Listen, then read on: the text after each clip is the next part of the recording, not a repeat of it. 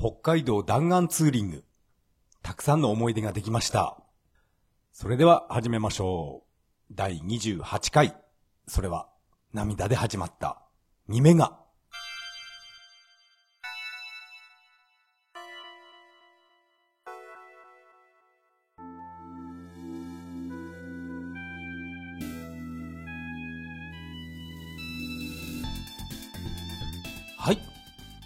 改めましてこんばんは。タカと言います。よろしくお願いします。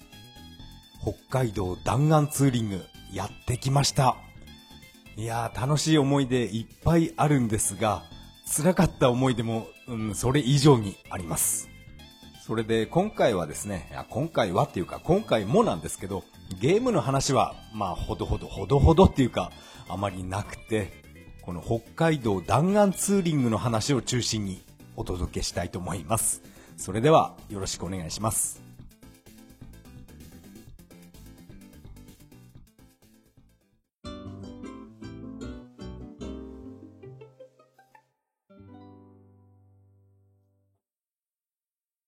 はい。ここからが本編になります。今回は北海道弾丸ツーリングの話をしたいと思います。あまりね、ツーリングとかバイクに興味がない人は聞いていてもつまらないと思うんですが、えー、相変わらず私はダラダラ話したいと思います。まず当初は弾丸の予定ではありませんでした。北海道に2泊くらいして、まあゆっくりして、それから、えー帰ってこようかなって考えていたんですが、もう スタートした初日からですね、相変わらずトラブルが発生してしまいました。まずこのトラブルの前ですね、もうスタートの時点で、私はあのーこのトゥクトゥク、トゥクトゥクっていうかこの AP トライク、このバイクにですね、あの、本当に Wii 本体と バランス Wii ボードを積み込みました。これを持っていけば、北海道に行っても、あの、体重測定できるなと思って、一生懸命積み込みました。まあ、北海道に行く前も、あの、快活クラブに泊まる予定だったので、快活クラブで、あそこでね、あの、シャワー浴びて、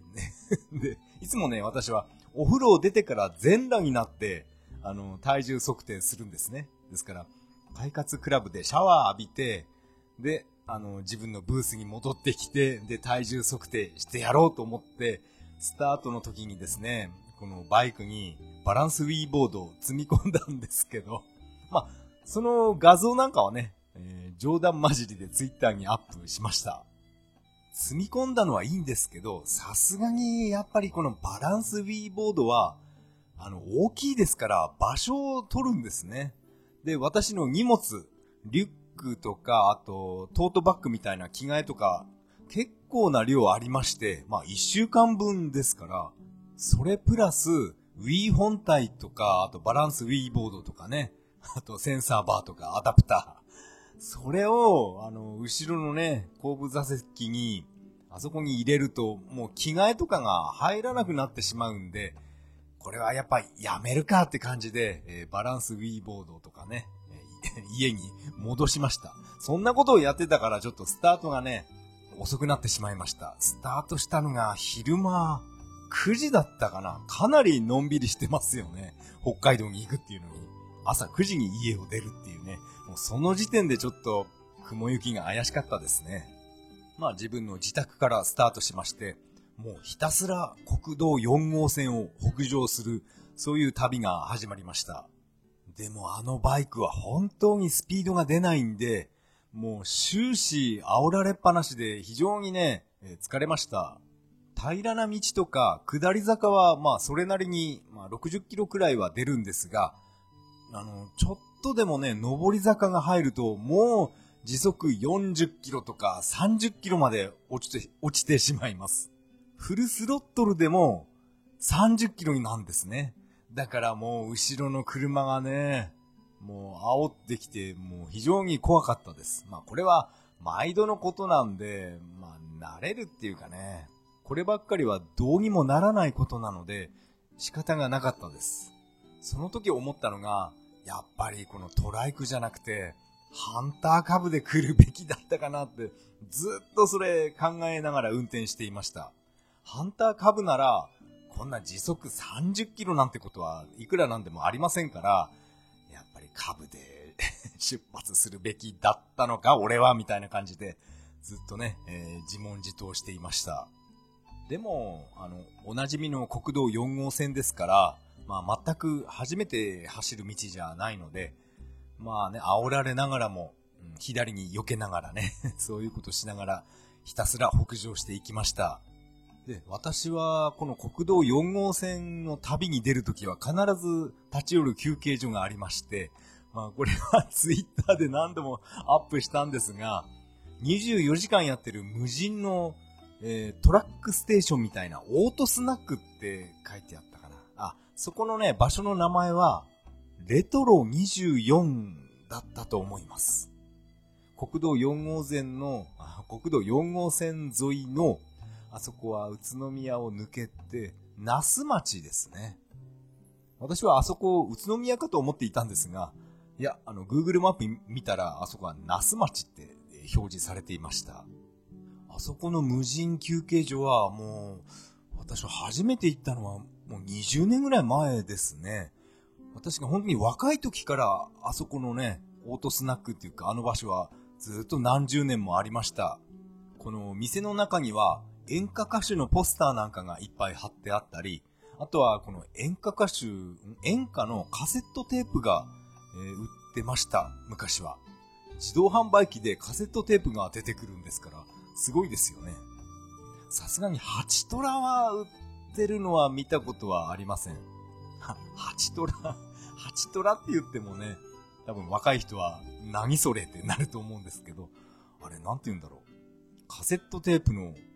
豪華版みたいな、そんな感じでいいのかな。で、この休憩所に立ち寄りまして、相変わらずここはね、あのー エッチな本とか、AV、ビデオは売ってなかったか。そっかそっか。本は売ってました。あとね、ツイッターでアップしたんですけど、なぜかランジェリーが売ってるんですね。どうしてこのトラックステーションにランジェリーが売ってるのかは謎なんですけど。あとランジェリーとか、あとヒギングとかね、そういったものも、え、自販機で売ってました。値段はそこそこしましたね。2000円とか3000円っていうね、値段、うん、書いてありました。私はランジェリーとか 当たり前ですけど、買ったことないんですが、自販機で3000円で売ってるランジェリーっていうのは、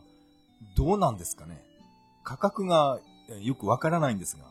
普通のお店で買うと女性の下着っていうのはこのぐらいの値段なんでしょうかね？まあ、ここはちょっと自分にはわからない世界です。で、私は、このトラックステーションでは、ラーメンはとりあえずここでは食べませんでした。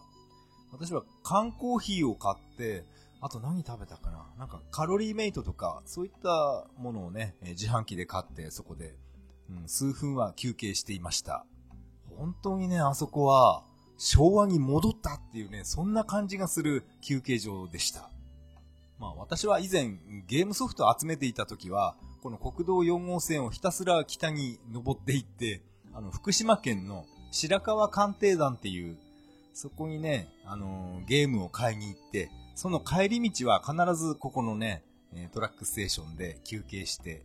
うん、自販機でね、菓子パンとか、えー、なんだろう、チョコレートとか買ってね、一人で食べてました。ですから私はこの店を初めて見つけたっていう、そういうわけではありません。あの、私がね、自分が若い時から、本当にね、変わらずに、このお店は、お店っていうかね、なんだ、休憩所は、本当に昔から変わらずに、ずっと今でも、ね、続いています。店の人は、どの人っていうか、店の人見たことないんですけど、どんな人なんでしょうか？まあ、もし機会がある方は、この栃木県那須町のレトロ24っていうね、国道4号線沿いにありますんで、この休憩所でぜひ、えー、立ち寄ってみてください。ランジェリー売ってますよ。そう、今回のツーリングは、なんかね、ランジェリーツーリングっていうね、名前、名前にしようかななんて、ちょっと思いました。ランジェリーツーリングっていうことで、えー、略して、ランツーって いいですね、ランツー。なんだっけな、あの、ラーメンツーリングのことを、なんか多くの人はラーツーって略してるんですけど、あの、ラーツーっていう言い方、なんか、ダサい、ダサくないですか？私は個人的にね、一人で、なんか他になんか言い方ないのかなって思ってます。ラーツー。うん。でも、ランジェリーツーリング、ランツーもね、大して変わんないから、まあどっちもダサいっていうことで、いいでしょう。で、このオートスナックの休憩所で休憩して、で、ひたすら、えー、北上しまして、私がよくゲームを買いに来た、まあさっきも言いましたけど、この福島県の白河市の白河鑑定団、ここで、えー、もう一回、えー、休憩しました。この白河鑑定団に来るとね、どうしても自分はセブンティーンアイスの自販機でね、ねアイス食べたくなってしまうんですね。さっきの無人休憩所でチョコレート食べちゃったから、このね、白河鑑定団でまた甘いもの食べると体に良くないなって思ったんですが、まあゴールデンウィークぐらいは甘いものを食べようかなと思いまして、やっぱりセブンティーンアイス食べてしまいました。それで久しぶりにこの白川鑑定団お店の中入りましたら、もうレトロゲームは、っていうか私が、自分が思うレトロゲームっていうのがもうありませんでした。セガサターンとか、あとプレステ1、プレステ2もありませんでした。白川鑑定団で売ってたのは、プレステ4ですね。プレステ3のソフトも見かけませんでしたね。いやー、恐ろしい時代になりましたね。プレステ3ソフトももう置いてないっていうね。いや、これは、レトロ好きな自分としては非常にね、ショッキングな出来事でした。プレステ3も置いてないなら、もちろん、あの、セガのメガドライブとか、あとファミコン、スーパーファミコンなんかもね、もう何にもなくなっていました。昔はここで、えー、スーパーファミコンのソフトとか、64とかね、ゲームキューブとか、そういったソフト、すごい安かったので、ここでごっそり買ってね、家に帰るまですごいワクワクしながら車運転していたんですね。まあ、以前も話しましたけど、あの、プレステのギターフリークスの、あの、アーケード版と同じ大きさのギターですね、周辺機器。あれが、え、っと、1000円ぐらいだったんですね、あのでかいギターが。それを私はバイクで買いに行った時に見つけたので、この大きなギターをバイクで持って帰るのは大変だから、一回家に帰って車に乗り換えてからもう一回この白川に来ようかなってその時は思ったんですが、いやでもこんな安いギター、あの、誰かに買われちゃうとショックだなと思って、私はこのね、ギターを首にね、首にかけるっていうかね、背中に背負って、それで、あの時はね、50cc の原付スクーターで確か行ったんですね。そのスクーターでギターを担いで、白川からあの栃木県へ帰ったっていう、そういう思い出もありました。そんな思い出深いこの白川鑑定団なんですが、まさかここまでね、ゲームソフトが減ってるとは思いませんでした。せめてプレステ2ソフトくらいは残しておいた方が良かったんじゃないかなって、まあ私は思ったんですが、まあ売れないからもう置かなくなったってことですよね。まあこればっかりは、うん、時の流れには逆らえません。うん、なんだかんだで ゲームの話になってしまいましたが、まあこの白川鑑定団でアイスをもぐもぐ、えー、食べていたんですね。バイクの横で。で、このバイクのトゥクトゥクをよーく見ると、なんか漏れてるんですよね。これエンジンオイル漏れてるんじゃないかなと思って、私は指で触って匂い嗅いでみたり、いろんなことをやってました。まさかここまで来て、オイル漏れで U ターンして帰る羽目になるのかって思ったんですが、まあね、U ターンはしたくなかったので、バイク屋さんにね、電話していろいろ聞いてみたり、ババイクじゃなくて、あの、オイルの量がちゃんと入ってるかどうか、え確認してみたり、うん、いろんなことを、えやってました。で、いろいろね、バイク屋さんと話して、それって、あのガソリンを満タンにしすぎたから、キャブレター付近で、なんかオーバーフローしたガソリンが、なんか漏れてるんじゃないか、みたいな、そういう結論に出まして、いやどうしようかな。やっぱり北海道行くの行くのをやめようかなってずっと悩んでいたんですが、でもなんとかね、ガソリン漏れてるけど、まあ、まあいけるだろうみたいな、そういう判断を、えー、下しました。でも、非常に危険ですよね。ガソリン漏れながら運転して走るっていうのは、ちょっと怖かったんですけど、でも、まあね、ゴールデンウィーク っていうことでまあ、行っちゃおうと思って、えー、そのまま、えー、走り出しました。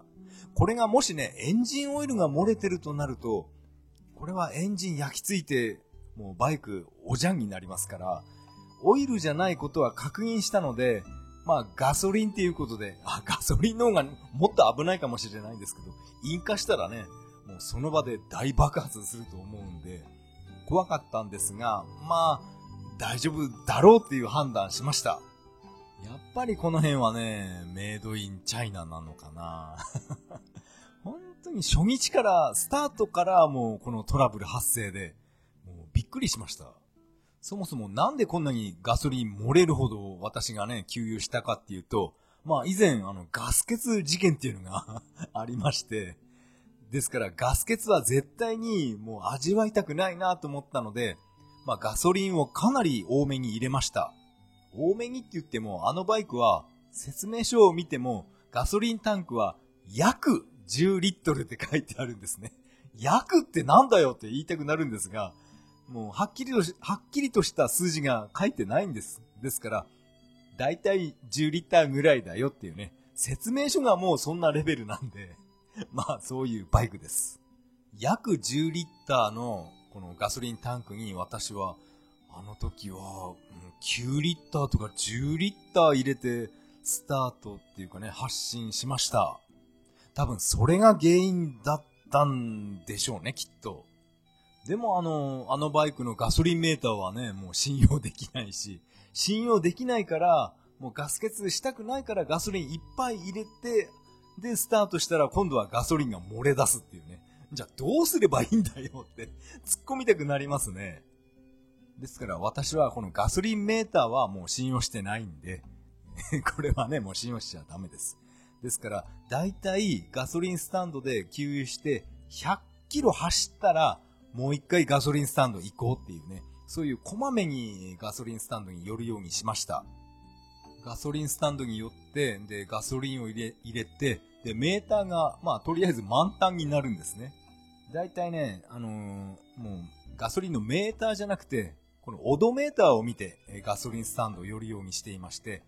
そろそろ100キロ走ったからガソリンスタンド寄ろうかなってガソリンメーターを見ると、満タンの時もあれば、あの、半分ぐらいに減ってる時もあるんですね。もう正直わけわかんないです。気まぐれなガソリン残量メーターになってます。本当にね、手間がかかる乗り物ですね。で、こまめにガソリンスタンドに寄るんですが、もう何リットル入れていいかちょっとわからないんで、とりあえず一回100キロ走ってガソリンスタンドに寄ったら、5リッター、6リッターぐらい入れればいいんじゃないかな、みたいな感じで、そんな感じでね、えー、この旅を続けていました。で、さっきの白川鑑定団で、ちょっとね、あのー、ガソリン ガソリンのおもらしでかなり時間使っちゃったので、このスタートの初日は無理をしないで、福島県で一泊しようかなっていうね、そういう計画に、計画っていうかね、予想外のね、宿泊になりました。で、あの、快活クラブを見つけまして、あそこは福島県郡山の、えー、快活クラブがありまして、あそこ何回か行ったかなもう快活クラブばっかり行ってるんで、なんか、店の中もみんな同じですから、何店に行ったかよく記憶してないですね。このスタート初日はですね、福島県の郡山市の、えー、快活クラブに、えー、泊まることにしました。やっぱりシャワーはね、えー、シャワーはもう今はどこも無料なんでしょうね。以前は300円ぐらい別料金で取られたんですけど、現在は無料になっていました。あと、この郡山だったかな。鍵付き個室ルームっていうのは、え、当店ではありませんって、なんか断られた時がありまして、郡山じゃなかったかな。その鍵付き個室は、ある店舗とない店舗がありました。あとはですね、シャワーは無料だけど、あの、バスタオルは、あのー、売店で買ってくださいみたいな、そういう快活クラブもありましたね。あれ、この郡山店は、バスタオルも無料で貸し出しだったかな。まあ私は常に、あのー、バスタオルっていうかね、タオルいっぱい持ち歩いてますから、お泊まりセットを必ずね、えー、持っていくんで、髭剃りとか、石鹸、シャンプーは 持ってないですね。髭剃りに石鹸、あともちろんタオルですね。あとはコンタクトレンズの、えー、洗浄液とかケースとかね、そういったもの、もうフル装備で旅に出ました。私はこの快活クラブに泊まるときは、あの、映画を見るのが非常に楽しみにしていまして、今回、この時期はなんか面白い、えー、ゲゲームじゃなくて面白い映画やってるかなと思ったんですが、いや、この時期何一つ興味がある映画がやっていませんでした。実写版のルノーギケンシンの、なんだろう、ファイナルシーズンみたいな、あのね、有森かすみが出てくるやつ。あれがちょっとだけ興味あったんですが、でもね、実写のルローギケンシン、まあ、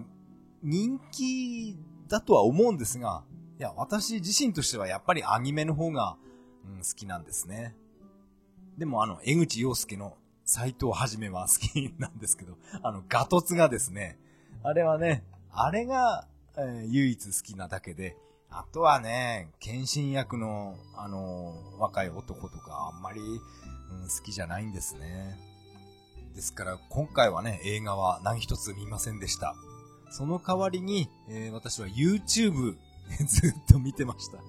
もう私はもう家にいる時もテレビ一切見ないで YouTube ばっかり見てるんで、なんかね、こっちの方が、えー、いつもの生活っぽいなって思いました。YouTube で、なんかあの時はニコニコ超会議っていうのがやってるんですね。あれって、なんか毎年やっていたみたいなんですが、私は一度も見たことがありませんでした。でも今回、えー、なぜ私が見たかっていうと、私が、えー、個人的に推している NHK 党ですね。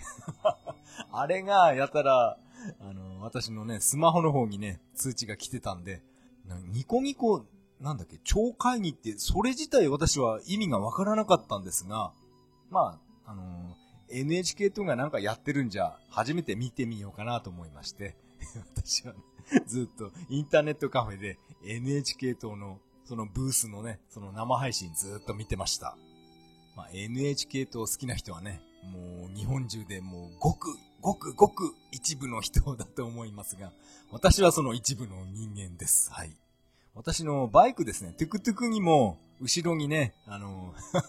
NHK から国民を守るとって、あの黄色いステッカーが貼ってあります。そう、あのステッカーが貼ってあるから、煽られてるのかなってちょっと思うんですけど。もしかしたらね、スピードが遅いから煽られてるんじゃなくて、あの、ステッカーがね、貼ってあるから、あ、なんかおかしなやついるぞって感じで、うん、思いっきりね、後ろからつつかれてるんじゃないかなって思ってますけど、まあ、それはそれで私は構いません。変なやつだっていうことに変わりはないんで、もうね、好きなだけ 煽ってもらって結構です。私のリアカメラでね、全部、え、録画されてますんで、あまりにも悪質なね、そういうドライバーは、もしかしたら、この録画したね、この映像を持って、え近くのね、交番に行くかもしれません。大体ね、後ろから煽ってくる車っていうのは、車種がなんか決まってるような気がします。ボクシーとか、あと、ステップワゴンっていうのかな？うん。あと、ベルファイヤー ベルファイヤーって名前なのかな？とにかく、大きなバンみたいなタイプですね。あれ乗ってる、えー、ドライバーっていうのは、なんか煽ってくるっていうね、えー、私は個人的にそう感じています。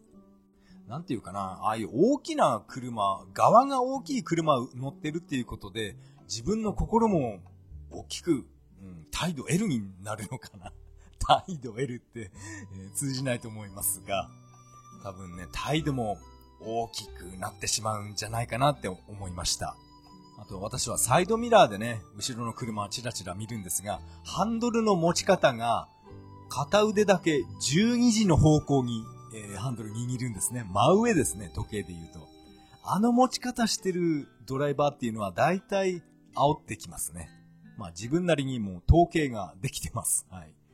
ハンドルは12時の方向ね。あれ、あれがかっこいいって思ってるのかなまあ昔は教習所で10時10分ってね そういう、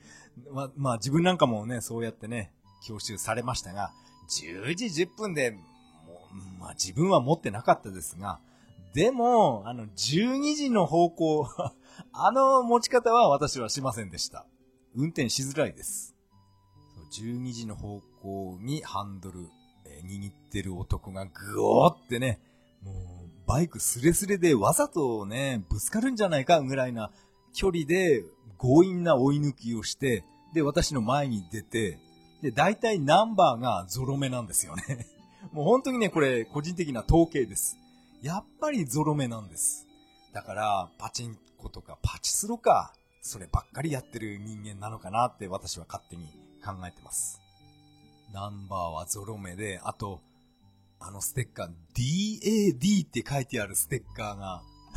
あの、リアウィンドウに貼ってあるんですね。あれ、なんだっけな、検索した時あるんですが、DAD っていうステッカー、あれは DRD って読むみたいですね。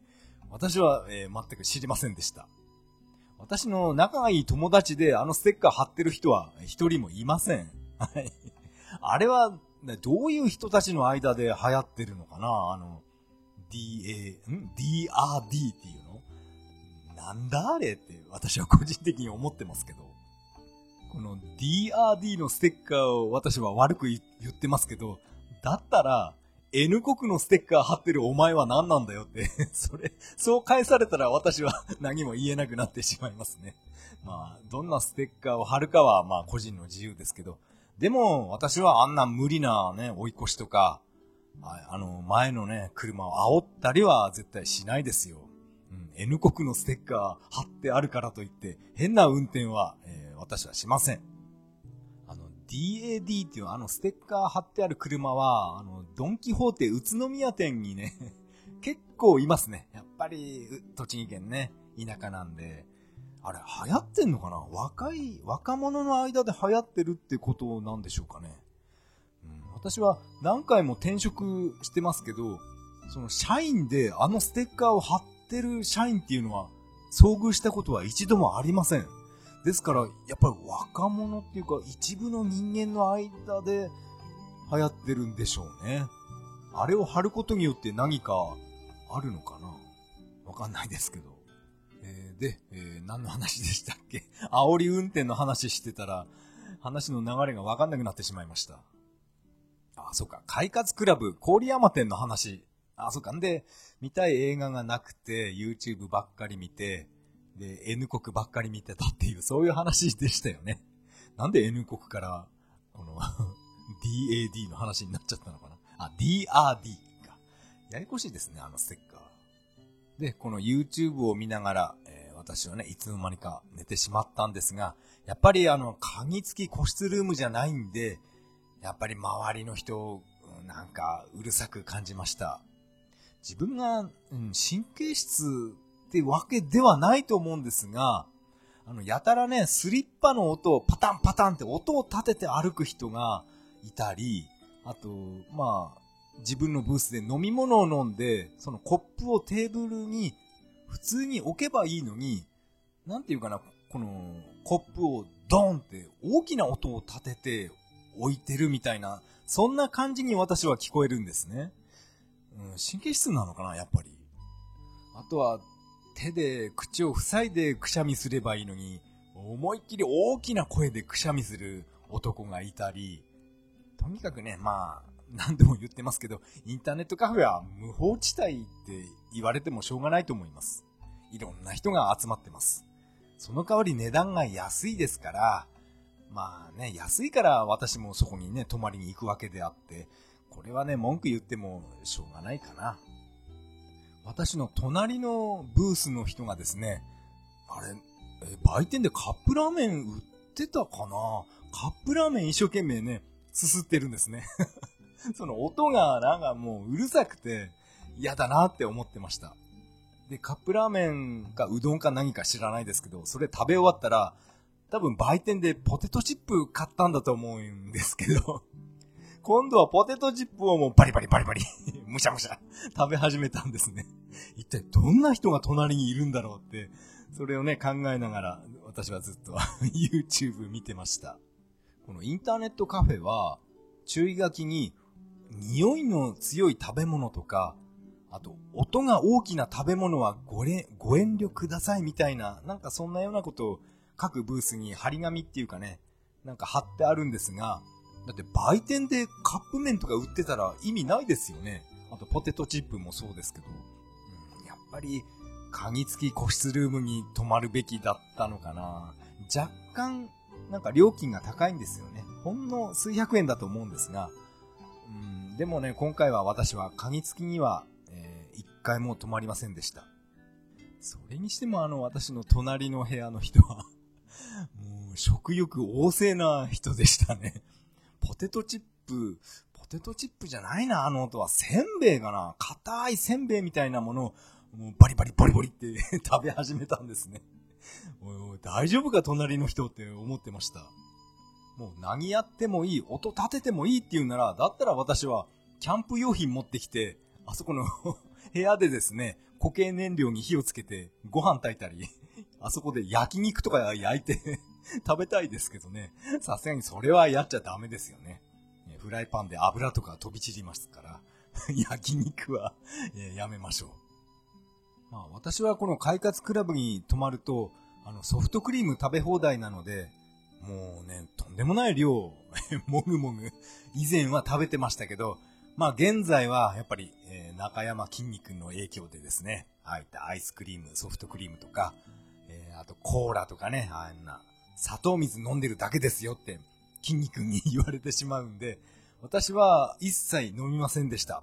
飲んだものは炭酸水のみです。はい。せっかくあそこに泊まってるのに、ソフトクリーム食べずにね、あとコーラとかジュースも飲まずに、うん、体のことを考えて炭酸水だけを飲むっていうね。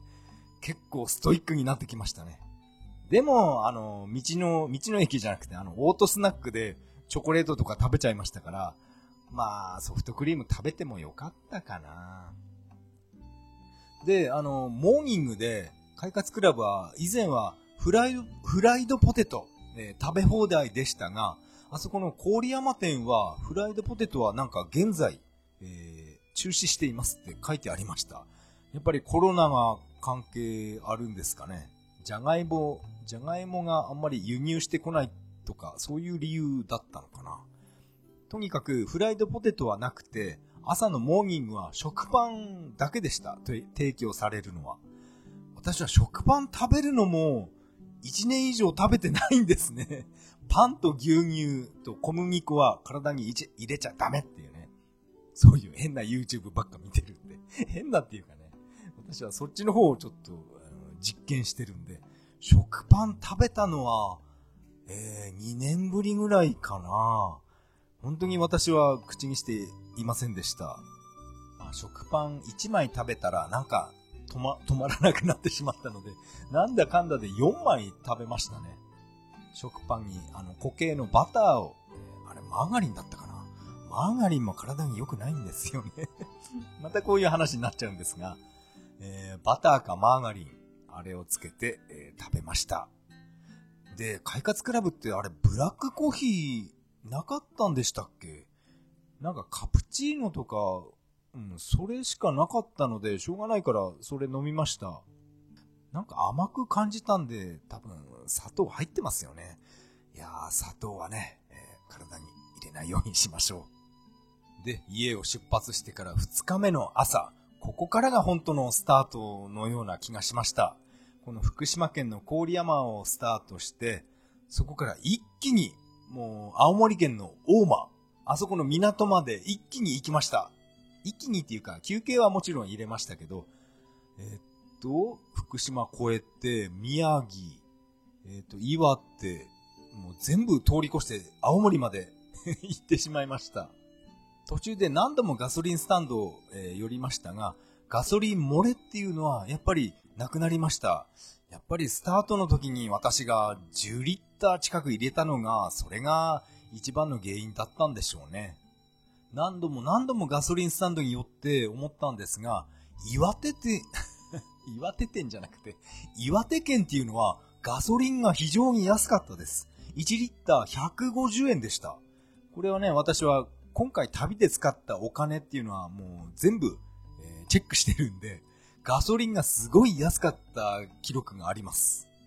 1リッター150円なんて、いやー、羨ましいですよね。岩手県の人は。いいなぁ。なんでこんな安いんだろう。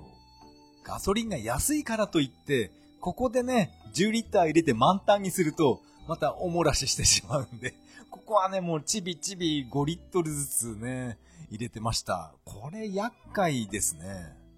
でも福島県の郡山から青森県の大間まで、えー、っと、距離どのくらいあったかな？結構一日で走っちゃったなっていう、そんな感じがしました。青森県の陸奥に入ってからかな？なんか桜がね、すごい綺麗に咲いてました。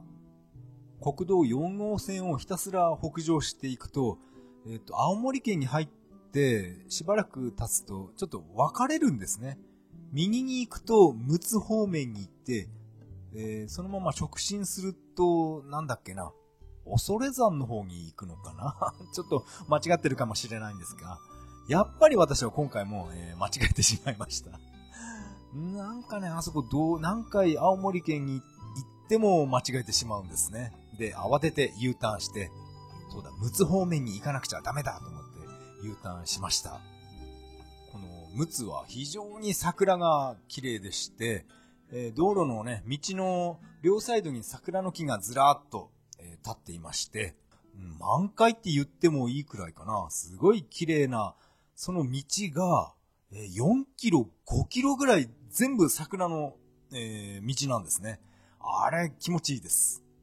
確かアウトランナーズに、ああいうコースありましたよね。桜の木が両サイドバーって綺麗に咲いていて。うん、アウトランナーズを、えー、思い出しました。それで、もう青森県に入ってることだし、確かね、船の便が、えー、午後2時の船が、えー、あるんで、それに余裕で間に合うだろうって感じで、結構スピード落として、えー、海とか眺めながら走っていました。で、この青森県にも24時間の、えっ、ー、と、休憩所がありまして そこでもやっぱりランジェリーの自動販売機がありました。あれ、何ですかね？売れてるのかな？やっぱり。もう青森県も寒くて、あと小雨も降ってたので、そこでかなり、えー、結構な時間休憩してました。で、そこで私は初めて自販機で、えー、カレー、カレー麺を買いまして、そこでね、美味しく食べました。あれ、すごい美味しかったです。確かね、一つ200円するんですよね。いやーカップ麺なんてスーパーに行けば80円で売ってるのに、それが200円、まあね、でも200円出す価値は、あそこではありました。やっぱりこういった24時間営業の無人の休憩所っていうのは、あの、パチスロの台が必ずあるんですね。あと、あれは、エアロシティとかそういったゲームの筐体もあるんですが、故障中って張り紙が貼ってあって、別にゲームができるわけではありませんでした。ああいった故障して動かないアストロシティとか、ああいった筐体売ってくれないんですかね？まあ中身はもちろんね、ゲームができないようにして、あの、側だけ売ってくれないのかなってちょっと思いました。なんか、お部屋のインテリアに良くないですか？あの、アストロシティとか、あとブラストシティもありました。まあ、なんかゲームやりたかったんですけどね、故障中、故障中っていうか、ん電源入れてないのかな？常に。パチスロはね、あの、電源入ってました。あの辺はね、ちょっとタバコ臭いんで、パチスロ関係はね、近寄らないんですが、このゲームコーナーは、うん、どれ一つゲームは電源入っていませんでした。で、この休憩所で、えー、カップ麺とか食べてまったりしていたので、で、あの、大間フェリーターミナルになんか間に合わなかったんですね。もう2時過ぎちゃって、もう船が行っちゃってました まあ別に私は、あの、チケットを予約したわけじゃないんで、まあ次の日乗ればいいかなぐらいにね、そういったどんぶり感情っていうか、適当な性格なんで、まあ仕方がなく、えー、その日はね、出発できませんでした。で、船も乗れなかったし、今回はこの青森県の大間で、この辺で何かどうしようかなと思ってね、温泉とか入ってみようかなと思ったんですが、いや、私はちょっと温泉は苦手なんで なんていうかな。おっさんの裸に囲まれるのが嫌なんですね。気持ち悪いんで。なんか進撃の巨人みたいですよね。嫌なんですよね、そんな。男の裸見たくないんで。ですから温泉はちょっとやめて、で、スマホで検索しても、やっぱりこの、大間のフェリーターミナル付近には、快活クラブっていうか、インターネットカフェ自体がないんですね。ですから、なんか旅館に泊まるしかないのかなって、うろうろバイクで走ってましたら、なんか、なんか、しょうも、しょうもないっていうかね、ビジネスホテル見つけたんで、まあ、一泊素泊まりで、5800円ですって言われたんですけど、まあ、ここがね、あの、おおっと、今、すいません、地震が。地震です。はい。大丈夫かな？おっとちょっと、まずいな。今、今、ちょっと揺れてます。どうしたんでしょう？震度いくつぐらいかな？現在、えー、18時42分、えー、栃木県揺れてます。大丈夫でしょうか？ポッドキャスト収録中です。止めるわけにはいきません。止めるわけにはっていうか、本当にやばい時は止めますけど、まあこれね、震度3ぐらいかな、今のは。まあ後で、えー、検索っていうかね、見てみようと思います。で、えー、何の話でしたっけ？えー、地震でわかんなくなってしまいました。えっ、ー、と、ビジネスホテルの話でしたか。そこが、えー、5800円っていうね、素泊まりで5800円。あ高いですよね。食事も何もついてないので、まあ、近くのスーパーに私は買いに行きました。えー、なんてスーパーだったかな。あんまり、こっちのね、地元の方では、うん、聞いたことがない名前なんですよね。セイコーマートっていうのは、あれは北海道にあるコンビニでしたっけ？セイコ、ん？なんだっけ？オレンジハートっていうのは、あれは、どこだ？岩手県あたりのコンビニかな？あれちょっとわかんないな。どうもね、個人的に馴染みのない、えー、店の名前が多いんですね。で、私はあの食料を結構そこで買い込んできました。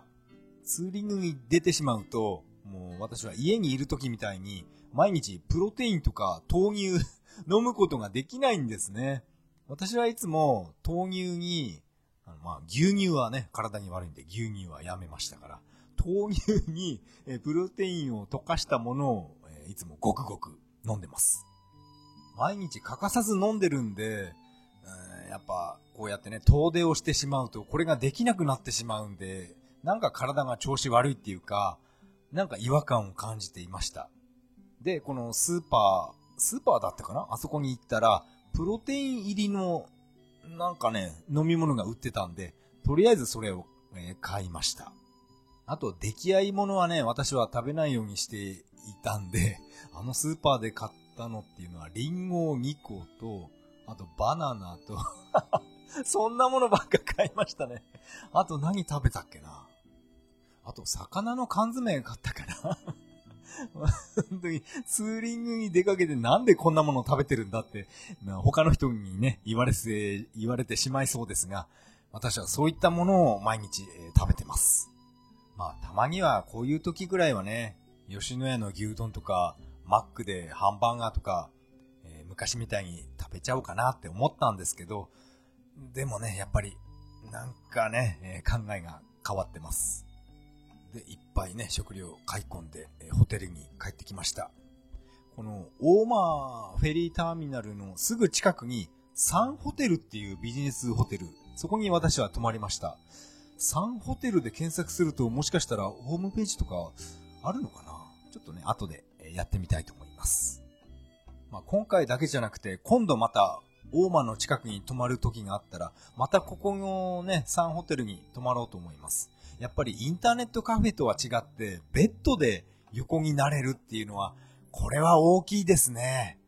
うん、やっぱり、インターネットカフェは、なんか、縮こまって寝るっていうか、なんていうかな、窮屈な感じがします。まあ当たり前なんですけど、それに比べてやっぱり、えー、ビジネスホテルなので、ベッドがあって、あとシャワーとトイレもありますから、あと大きな音を立てて、せんべいとかも食べていいんで まあ私は食べなかったですけど、それをね、えー、大きな音を立てて、えー、食べ物を食べてもいいし、あと匂いが強いもの、餃子とかかな。ああいったものもね、周りを気を気をつけることなく好きなように食べていいんで、やっぱりビジネスホテルは、うん、過ごしやすかったです。あとテレビももちろんあったんですが、一切電源入れなかったですね。私はやっぱりまたスマホで、えー、YouTube ばっかり見てました。で、またもや、あの、ニコニコ、えー、超会議っていう、あれがね、YouTube 生配信やってたんで、生配信っていうかね、N 国のチャンネルで、えー、それ私見てましたね。生配信。これは現在でもアーカイブ残ってるんで、まあ、興味がある方はいないと思いますが、まあ、このアーカイブ、えー、興味がある方は 見てください。興味がある人いたら、うん、すごいな。それで、えー、このビジネスホテルで、えー、ゆっくりと、えー、休息取れました。で、え次の日ですねえ、5月2日の朝7時の、え便で、え函館に、え行くことにしました。えちゃんとこれはね、前日にあのチケット予約しました。この必ず朝7時の便に乗るぞっていうことでえ、珍しく 予約しました。で、朝7時の船に乗って、で、だいたい1時間、1時間もかかんないのかなえー、北海道の鳩、函、函館、え、フェリーターミナルに到着するんですね。で、私は何度か北海道をバイクで行ったことあるんですが、このトゥクトゥクで、トゥクトゥクで来たのは初めてなので、で、このトゥクトゥクを船に乗せるっていうのも私は初体験でした。で、あっちのね、船の関係者の人も、お、なんだあれみたいな感じで、こっち見てましたね。なんか変なピザ屋が来たぞみたいな感じで見てたと思います。このトゥクトゥクをフェリーに乗せるときも注目を浴びたんですが、船から降りるときも すごい注目されましたね。私が函館に着いて船から降りるとき、その時はあの、函館の港でですね、今度乗り込むライダーたちがもう待ってるんですね。そしたらなんかライダーの誰かが、あ、なんだあれみたいな感じで 指さして大声で叫んでたのを私はよく聞こえました。多分ね、あの、この船に乗り込もうとするライダーたちも、なんだあれはみたいな感じで見ていたんだと思います。誰だピザ頼んだのみたいな感じで。まあ、これはね、なんていうかな、洋楽あるあるだと思ってます。まあ話はちょっとそれますけど、私は映画が大好きで、洋画見るんですね。そうだな、例えば、レオンなんかもこういうシーンありましたね。誰だこんな時にピザ頼んだのみたいな感じで、あの、女の子マチルダがピザを持ってね、ピザを装って爆弾とかそういったものをビルに仕掛けようとしてたんですよね。うん、そういうシーンありましたね。あと、シュワちゃんの映画で、あれはね、イレイザーかな。そのピザ屋を装って、そのビルの中に入っていってね、シュワちゃんの命令でその男がピザを持って入っていって、おい、誰だピザ頼んだのみたいな感じで でね、あの、シュワちゃんが、やばくなったらこれを飲み込めみたいな感じで、ラムネみたいなね、発泡剤をその仲間に渡して、で、その男、やばくなったんで、その発泡剤口に入れて、で、泡吹いちゃったんですね そして、えー、旧ご飯を装ったシュワちゃんがそのビルの中に入っていくっていう、そういうシーンありましたよね、イレイザー。まあいいや。こんなね、ピザ屋の話はともかく。この船から降りるとき、私はなんとなくですけど、えー、今週のびっくりドッキリメカ発信みたいな感じで、一人で、えー、テンション上がってました。私は以前に、まあ、PCX で北海道来た時もあります。あと、シルバーウィングでも、えー、来たことがあります。で、今回は初めて、このね、中華人民共和国からやってきたトゥクトゥクにですね、これが北海道に上陸するっていうことで、えー、一人でテンション上がっていました。で、函館に着いたのが朝8時頃かな過ぎてたかなまあそのぐらいに、えー、私の、私とね、あの、トゥクトゥク このね、2コンビがですね、えー、北海道の地へ、えー、降りました。で、まずは、えー、セイコーマートを見つけて、えー、ブラックコーヒーを飲んでました。いやー、美味しかったです。私が北海道に来たのはこれで3回目かな ?3 回目ぐらいなので、うん、これといって道に詳しいわけではないんですね。ですから私は常に、あの、アントニオ猪木のカーナビですね。闘魂ナビっていうのを見ながら、えー、運転していました。まあ、スマートフォンで Google マップでいいんじゃないかっていう、そう思うかもしれないんですけど、私はね、もうケチケチ生活してるんで、えー、スマホで Google マップを見ると、データ量がすごいいっちゃうと考えてるんですね。いかないのかな？だから私は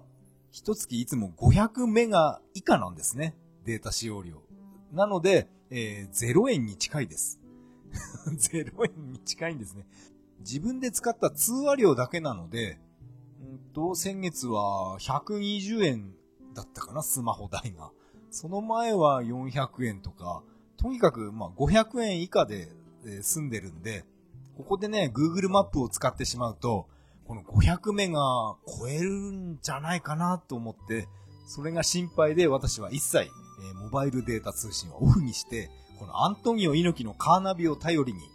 えー、ツーリングしてました。この私が使ってるこのアントニオ猪木のナビは、えー、これ10年、20年ぐらい前に買ったのかな。なので、この函館のフェリーターミナルっていう名前が違うんですね。それに気づかなくて、全然違う道ばっかり走っていました。函館のこのフェリーターミナルは、えっ、と、私のナビだと、東日本フェリーターミナルとか、なんかそんなような名前で表示されてるんですね。ですから、あれ、函館フェリーターミナルどこだよって言いながら、帰り、帰る時にですね、ちょっと、ちょっとだけ道に迷ってました。まあでも、猪木がですね、えー、この道を行けばどうなるものかって言ってるぐらいなんで、まあどうにかなりましたね。で、函館をあちこち走ってきて、で、なんか雨が降ってきたり止んだりで、なんかカッパを脱いだり来たりしていました。確か以前函館に来た時に、あの、なんだっけな、ハンバーガー、佐世保バーガー、あれを今回は食べてみたいなと思って、えー、店を、え、探そうとしたんですが、この猪木ナビは なんか出てこないんですよね。確かね、五稜郭タワー、あそこ登って、まあ以前ですけど、あそこを登って、その帰り、その近くになんかハンバーガー屋、ハンバーガー屋さんがあった記憶があるんですが、どうしてもね、今回はそれが見つけられませんでした。っていうか、雨降り出して、なんか視界も悪くて、なんかね、見つけるの、うん、大変でした。以前、このね、北海道来た時は、シルバーウィングで来た時は、五稜郭タワーで見学して、で、近くにインターネットカフェあったんですね。なんだっけね、アイカフェって名前だったかな。アイカフェ五稜郭店みたいな、そんな名前のインターネットカフェで、そこで一晩、えー、泊まった覚えがあります。なので、今回は、この、佐世保バーガーっていうね、その、有名なハンバーガーをえー、そうですね、2、3個買って、大きさわかんないですけど、2、3個買って、それを持って、このインターネットカフェで、えー、夜は寝ようかなって、そんなざっくりとした計画を立てていましたが、この北海道に来るまで片道だけで3日間も私は使ってしまったんですね。ですから、この大型連休私は7日間しかないので、えー、これはえー、っと、ここで一泊してしまうと、帰り道も多分3日間使うことになるんで、これ一泊しない方がいいんじゃないかなと思いまして、そこで私は今回この弾丸ツアーに 弾丸ツーリングに、え、切り替えました。せっかく函館に来て、この、ひとまずね、この函館山のロープウェイ、え、私は乗りました。ロープウェイ乗った時は、もうやっぱり雨でしたね 私が北海道に行くと必ず雨降ってるんですよ。でね、もう景色もあんまり、え、見えませんでした。ロープウェイでね、山頂まで行って、この雨の中、え、景色を見て、あとお土産なんかもね、自分へのお土産ですね。お土産、おお土産を買って、あと私が家で留守番している金魚にですね、金魚の水槽にマリモを入れてあげたいなと思ってね、このお土産コーナーでマリモを買って、帰りました。まあこれは昨日のツイッターにアップロードしたんですが、あのマリモの瓶っていうのは開けることができないんですね。なので、これ金魚の水槽に入れることができなくて、まあ今はね、この水槽の前に飾ってあるだけなんですが、これ、どうしようかな。万力とかバイスで、この瓶を割って、中のマリモを出そうかなともちょっと今考えてます。でも雨が降ってるとはいえ、この函館山のロープウェイは、まあ、結構ね、私は満足、大満足でしたね。このトゥクトゥクに乗って、この函館ロープウェイまで来たぞっていうね、もうそれだけで私は結構、うん、感無量になってましたね。車の駐車場はどうかわからないですけど、バイクの駐輪場っていうのは、このロープウェイ関係者が、だけが止める駐車場を使っていいことになってます。それはね、ちゃんと書いてあるんで、ここはいつ来ても駐車場は広々と使うことができました。車で来る人っていうのはどうなのかな？近くにコインパーキングとか何かあったのかな？まあこの今回でこの函館ロープウェイに来たのは3回目になるんですが、それにしてもやっぱり道があまりにもボコボコしてますよね。これ、直さないのかな？バイクで来た時はそれほどは感じなかったんですけど、あの、トゥクトゥクで来た時は、な、なんだっけな、赤レンガなんとかっていう道がですね、もうボコボコで、もう、もうお尻が痛くてどうにもなりませんでした。もう、久屋大黒堂のお世話になってしまいそうなぐらいで。これはわからないですね。久屋大黒堂のお世話にはなりたくないんで、もう本当にスピードはもうノロノロ運転してました。それでもやっぱり振動がね、ただでさえ振動がすごいバイクなので、あの道はちょっと怖いですね。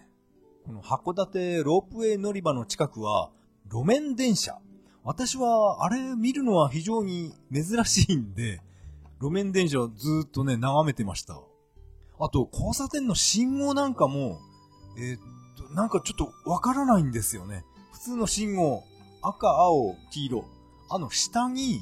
また信号機がついてて、バツとかってなってるのは、あれっていうのは、路面電車の、あれがバツってことなのかなあれちょっと信号の見方がわからなくて、あれこれどうすればいいのかなってちょっと、ちょっとびっくりした時がありました。青信号だけど、下にバツってついてるから、これは、あれ俺は行っちゃダメなのかな？どうなのかなって ちょっとだけね、えー、ビクビクしてました。多分あれは信号が青だから進んでもよかったんですよね。それでなんか雨も本格的に降ってきたので、いやー、これはね、ご了、ご了覚っていうか、あのー、インターネットカフェ探すのも、これは大変だなと思いまして、じゃあもう もう帰るかっていうことで、えー、っと、朝8時に函館に着いて、えー、午後2時の船に乗って帰るというね、この、むちゃくちゃな弾丸計画になりました。お前何しに来たんだよって 突っ込まれそうですね。北海道滞在時間わずか6時間しか経ってないのに、もう函館のフェリーターミナルに 戻ってきてしまいまして、ここでね、私が、あの、帰りのチケットを買うのがこれが間違えました。フェリーの出発が午後2時だったんですね。で結構私は慌てていまして、窓口で、えー、パパパッとね、チケットを買って、それがね、えー、大間違いでした。大間までのチケットじゃなくて、私は青森港行きの、えー、フェリーのチケットをね、間違って買ってしまったんですね。いやー、これね、いや 間違えました。なんていうかな、現金を使うんじゃなくて、クレジットカード払いだったから、やっぱりあの時は気づかなかったのかな。ちょっとだけ値段が高かったんですね。うん、いやー、これね、大失敗しました。まあ、青森の大間じゃないけど、まあ、同じ青森県に、まあ、戻れるなら、まあ、どこでもいいかな、みたいな。やっぱりここでもね、大雑把な性格が出てしまいます。別に誰かと一緒に、あの旅行してるわけじゃないんで、一人なんで、まあね、この辺は好き勝手、えー、いつも通りやってました。それで、北海道滞在時間わずか6時間の 旅は終わりまして、で、この間違ったチケットを買って、え、船に、え、乗り込んで、自動販売機を見つけたので、そこで、えカロリーメイトとか、え食べてました。やっぱりね、あの ランジェリーは売ってなかったですね あの、船で売った方が、あんなね、国道4号線で売るより、うん、こっちの船の方がね、使い道あるんじゃないかな、なんてちょっと思いました。で、この函館のフェリーターミナルから青森港までは、えー、っとね、何時間乗ってたかな？私は途中で寝てしまったので、正確の時間はよく覚えてないんですが、ずっと私は、あの、スマホで、ポッドキャスト、ずっと聞いてました。何時間もポッドキャストを聞いて、あと、久しぶりにね、お便りなんかもね、出したりして、そんなことをやっていました。それで、えー、初めて私は青森港っていうね、そのフェリーターミナルに、えー、到着しまして、で、この近くにインターネットカフェないかなって検索したら、もうすぐ近くに、え、快活クラブがあったんですね。で、急いで私はね、そこに向かいまして、で、綺麗に体を洗って、シャワーを浴びて、で、もう速攻で横になって寝ました。で、次の日の、えー、朝3時に、夜中ですね。夜中起きまして、で、朝4時に、えー、出発しました。もう、あとはもう帰るだけですから、朝4時に出発して、で、家に着いたのは夜中1時なので、だから、えー、21時間、えー、かかりました。21時間連続で運転していたっていう、そういうわけじゃないんで、何度も何度も、えー、休憩しました。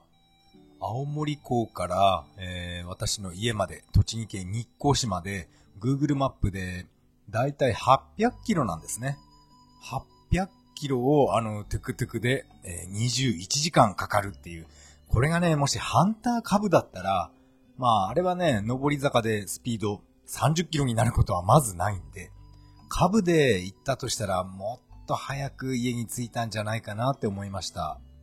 でも最初はですね、えっと、朝4時に青森出発して、で、夕方6時、5時、6時ぐらいで、もう疲れたからまた快活クラブ探して、えー、そこで今夜泊まろうかなって思ったんですが、あの、家で留守番している金魚がなんか気になってきまして、あの金魚大丈夫かなってずっとね、運転しながら考えてました。昔ですね、何日も家を空けることがあったので、えー、なんだろうあれはツーリング、社員旅行か何か、あツーリングだったかな。で、しばらく家を空けるんで、まあその時も金魚何匹か飼ってまして、なんか留守番用の金魚の餌っていうのがあるんですね。あれ、なんて言えばいいのかな。ラムネみたいな硬い大きめのフリスクみたいなカチカチなあれが、あの水槽の中に入れておくと、えー、数時間経つとだんだん柔らかくなって金魚が食べられるようになるっていう、そういう留守番用の餌を初めて私は買ってきまして、それを入れて、えー、旅行かツーリングかどっちか忘れたんですが、あの、その旅行へ行って帰ってきたら、水槽の水が真っ白になんか白濁していまして、で、金魚がかなり弱っていました。まあ、で、数日後、数日後にその金魚は、えー、死んでしまったんですが、それを思い出して、今回はですね、出発の前に、その留守番用の金魚の餌は入れなくて、あれって今でも売ってるのかな？あれを入れるのをやめて、あの、ホームセンターで水草を大量に買ってきて、で、それを水槽の中に入れました。あの、水草っていうのは、なんていうかな、金魚にとって非常食になるって何かネットでなんか読んだ覚えがあるんですね。ですから、その水草をいっぱい入れてあげて、え、今回のこのツーリング、え、出発しました。でも、さすがにね、えー、っと、家を開けて4日目か、あれは。4日も家を開けると、なんか金魚のことが 心配になってきまして、どうせなら今日、今夜一日ちょっと無理して頑張って、このまま直行で家に帰ろうかって、そういうね、え、考えになって強行しました。もう日は落ちて真っ暗になって、で、夜ね、11時とか0時とか、大型トラックがもう100キロ以上ですね、あれは。ガンガン飛ばしてくるんですね。片側2車線の道路なら、私は左車線走ってるんで、勝手にね、抜かせてあげるんですが、抜かせてっていうか、抜かしていくんですが、1車線だとどうしても、もう、煽られる立場になってしまいます。で、左によって道を、あの、譲ろうとしても、譲れないんですね。狭すぎて。対向車ガンガン来てるのに、ここで私が左に寄って、スピードをさらに落とすと、もうさらに大渋滞を招いてしまいますから、だから、あれはね、辛かったですね。中にはずっとハイビームのまま、あれわざとだと思うんですが、ハイビームのまま、私のね、あの、トゥクトゥク煽ってる車いました。えー、それはね、えー、カメラにバッチリナンバー映ってるんで、えー、震えて眠るようにしてくださいね。まあ本当にそうやるかどうかはわかりませんけど、ナンバーとか、きっちりと、えー、夜とはいえ映ってますから、その煽り動画をネットで晒そうが、警察署へ 持っていこうがね、これは私の自由だと思いますから、悪いことをしたら、まあそれなりの罰を与えましょう。まあいいや、そんな話はまあともかく。この800キロの帰り道を、えー、一晩でなんとか、えー、終了させました。もう家に着いた時はもうくたくたでしたね。家に帰る前にですね、あの、例のランジェリー休憩所ですね。国道4号線の栃木県那須町にある あの、休憩所へ寄って、えー、また、えー、カレー麺食べました。私が一人でカップ麺食べてたら、なんか、えー、老夫婦、老夫婦でもないかな同じぐらいかななんかね、夫婦が入ってきて、なんか、缶コーヒー買うのかなと思って私見てたんですが、何も買わずにね、えー、なんか二人で喋りながら、えー、店を出て行ってしまいました。あ、こんなのも売ってるんだとか言いながら、なんかね、あの、エッジ本とかね、夫婦で見てましたね。あ、もしかしたらあれかな、ヒニングとか買いたかったのかな、あの夫婦は。あの、丸坊主のおっさんがカップ麺すすってるから、恥ずかしくて帰っちゃったのかな。ヒニングとかコンビニで売ってますからな。まあいいや。その話は、えー、やめましょう。はい。あ、そうそう、ヒニングで思い出したんですが、あの、国道4号線で、あの、天下ショップっていうのを見つけました。ていうか、初めて見ました。あそこは、あの、青森県向かってる行きの時に、あの、ちらっと見たんですが、確かね、宮城県、宮城県内だったような、岩手県かな それぐらい覚えとけよって 言いたくなるんですが、おそらく宮城県だったと思います。あの、天下ショップを帰り道に私は寄ろうって考えていたんですが、帰り道雨が降ったりして、もう視界が悪くて、その天下ショップ見つけることができませんでした。帰り道なので、やっぱり道の反対側に多分あったと思うんですが、雨で視界が悪くて、で、夜だし、ああいう店って夜何時まで営業してるかわかんないですけど、うん、あれね、多分検索して、え見つけてみましょう。あの、天下ショップ。何が売ってんのかな？天下ってあのメーカー、なんか帽子、キャップとか T シャツとか、結構いろんなものを売ってますよね。そういうものが売ってるお店だったのかな？その帰り道に天下ショップに寄れなかったのが、なんか残念でなりません。あ、あとこれも帰り道の話なんですが、あれは覚えてます？福島県の何町かはわかんないですが、あの、コロナはただの風邪っていうね、あの、平塚正幸のね、大きな看板を初めて見ました。あの、平塚正幸って、あの男と福島県って何か関係あるんですかね？うーん、びっくりしました、正幸。正幸何やってんだ？で、何やってんだって、友達でも知り合いでも何でもないんですか以前はね、あの、平塚正幸の YouTube 面白くて見ていたんですが、なんかね、気がついたら N 国の敵になってたんで、あの大きな看板なんだろうなまあ彼は彼なりにね、自分の意見は正しいって思って、で、国民主権党なんてね、政治家ごっこをやってるぐらいなんで、まあ行動力がゼロの人間ではないと思います。でも何やら、なんだっけな、中学生を妊娠して出産させてっていう今、問題になってますよね、あの平塚正幸。何やってんでしょうね。って。中学生でに、あ、まあいいや。まあ、やめておきましょう。はい。そういう面白い看板を見つけました。はい。それで、今回のこのツーリングの走行距離なんですが、1625キロ、走行しました。うん、青森港からこの家まで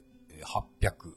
まあ約800なんで、だいたいまあそんな感じですかね。倍で1600っていうことで。えっ、ー、と、確かね、Google マップで見たんですが、えー、函館フェリーターミナルから、えー、最北端の宗谷岬までが、だいたい500キロ離れてるみたいなので、いや、そう考えると、この1600キロ走っただけでこんなにクタクタなのに、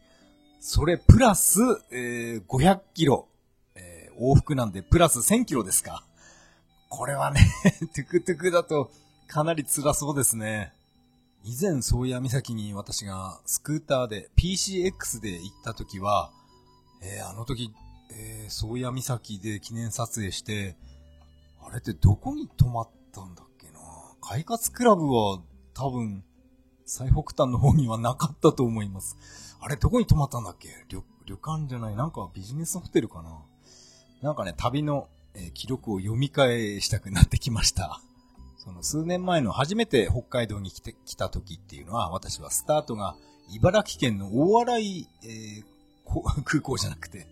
えー、大洗フェリー乗り場から船に乗って、え、苫小牧まで、え、来ました。あ、そっか、苫小牧から宗谷岬だから、あ、でも、ん？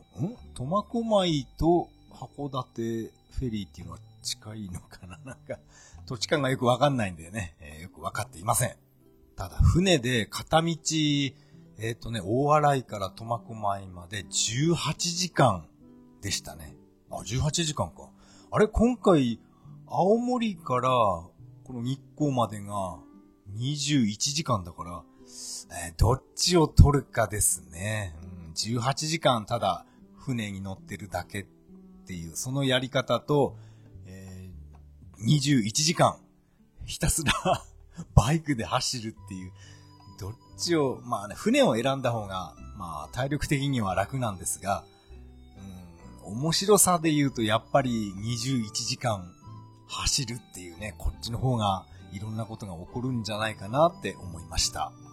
最初はね、このトゥクトゥクに乗って宗谷岬を目指す、えー、ツーリングだったんですが、だったんですが、そうですね、あの、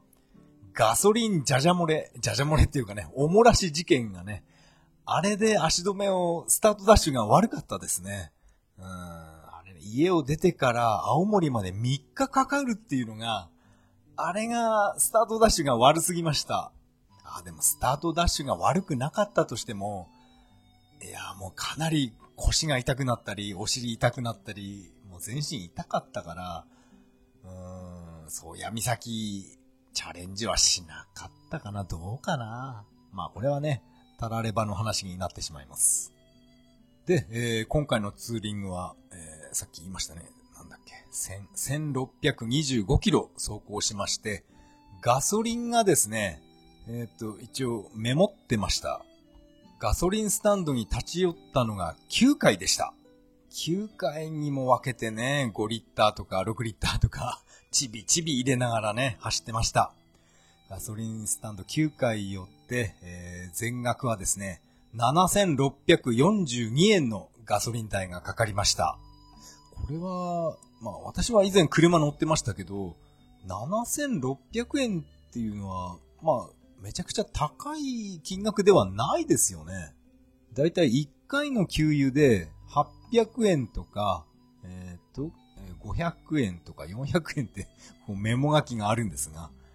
これをなんだかんだで9回繰り返して7600円。車は、まあ私は軽自動車ばっかり乗ってましたけど、満タンに入れて3000円ぐらいですよね。うん。ですから、この7600円、車と比べるとかなり安いとは思いますが、このツーリングがトゥクトゥクじゃなくて、もしハンター株で行ったとしたら、このガソリン代はもっと、え、安くなったと思います。思いますというか、安くなります。燃費が違いますから、うん、そうですね。今度の連休は8月のお盆連休がありますね。3ヶ月後になります。そうだな。また、また北海道、今度はスーパーじゃない、ハンター株で行きましょうか。ハンター株ならば、えー、リッター60キロ走りますから、うん、宗谷岬まで、うん、余裕だと思います。ガソリン満タン入れても、おもらししませんからね、株は。そうだな、ハンター株で行ってみようか。もうここで今断言しちゃった方がいいのかな。北海道から帰ってきて間もないんですが、また3ヶ月後に出発するっていう、か忙しいな。今回の北海道弾丸ツーリングの話は以上になります。長い時間ありがとうございました。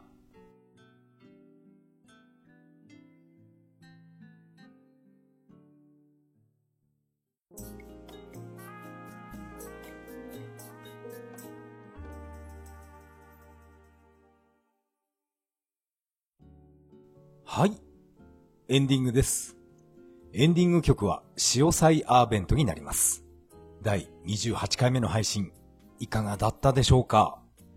今回は相変わらずゲームの話ではなく、えー、ゴールデンウィークの北海道弾丸ツーリングの話をしてみました。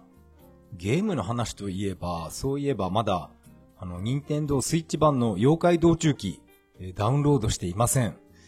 あれ、楽しみですね。やっとアーケード版の妖怪道中記が遊べるってね、楽しみにしています。もう10年以上前かな、あの、Wii 本体、Wii のバーチャルコンソールで、えー、妖怪道中記ダウンロードを販売していました。あれ以来ですよね。アーケード版の妖怪道中記、えー、ダウンロード販売するっていうのは。いやー、これはね、ナムコがね、最近いろんなものを、え、販売してくれるんで、楽しみですね。妖怪道中記が来るっていうことは、まあ、ベラボーマンも、いずれ来るん、来るんじゃないでしょうか。あと楽しみにしているのはカプコンアーケードスタジアムの第2弾ですね。うん、私が好きなエグゼとエグゼスが入ってくれると嬉しいんですけどね。ナムコとかカプコンがこうやってね、あの昔のレトロゲームのアーケード版に、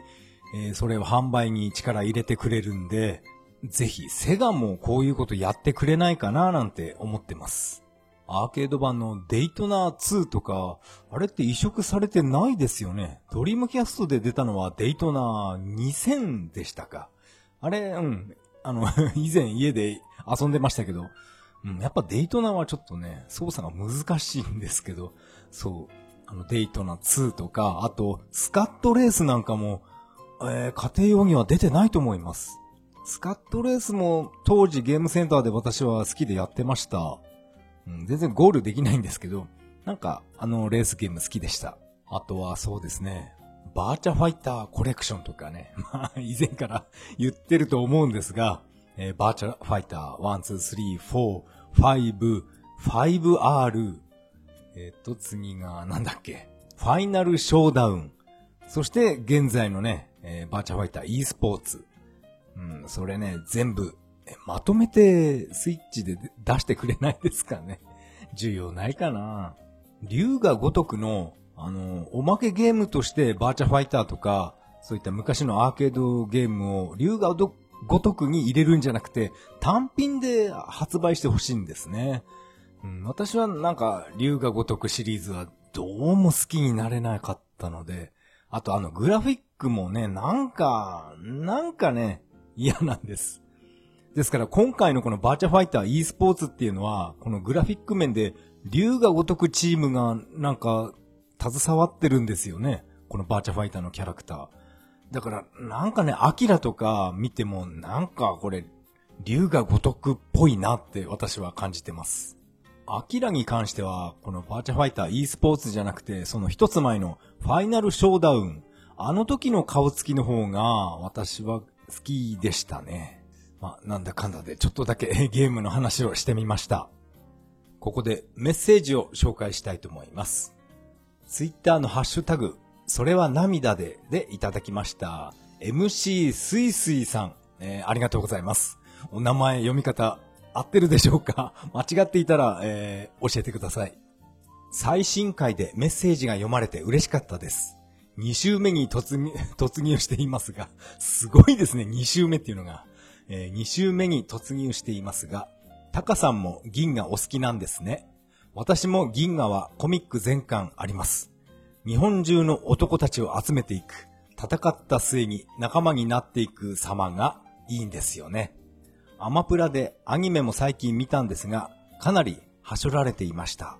ただ、赤兜との戦いで唐突に力が抜刀画を出したあたりはびっくりしました。